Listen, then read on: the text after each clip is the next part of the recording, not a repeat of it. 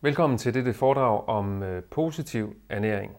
Jeg hedder Per Brandgaard, er uddannet kanskent i human ernæring, og øh, positiv ernæring er sådan den samlende overskrift for min tilgang til mad og sundhed.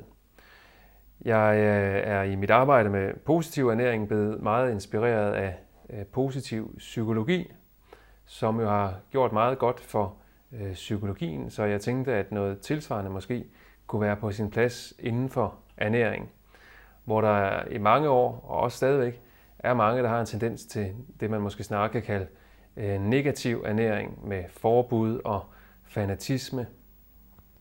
I positiv ernæring, der får du fred og frihed til at kunne spise sundere på den måde, du helst vil.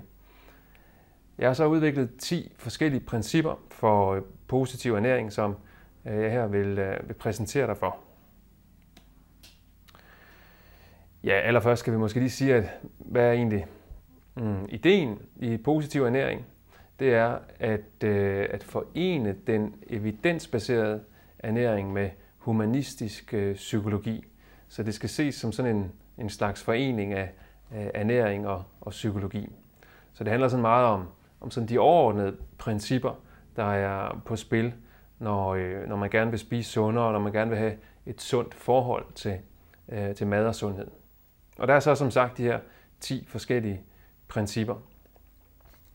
Hvor det første princip er positivitet. Og øh, med det, der mener jeg princippet om, at du har kun gode kostvaner. Der findes ikke dårlige kostvaner. Der findes kun